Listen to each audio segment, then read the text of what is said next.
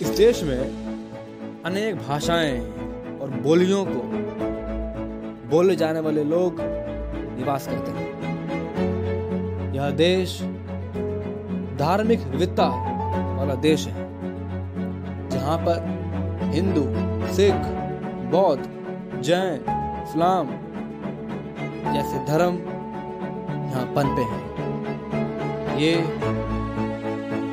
भारत है। इसकी सभ्यता और संस्कृति दुनिया भर में विख्यात है।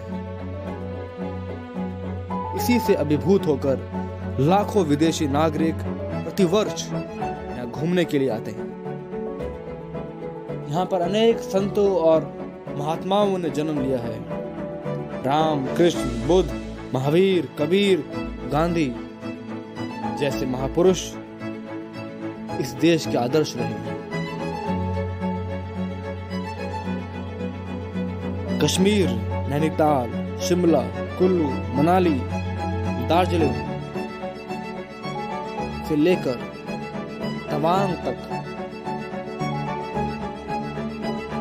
जैसे स्थानों ने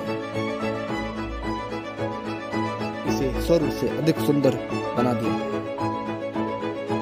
ये भारत है, जो न कभी खत्म हुआ। न खत्म होगा।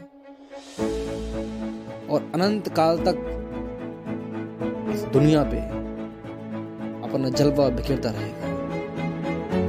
ये भारत है।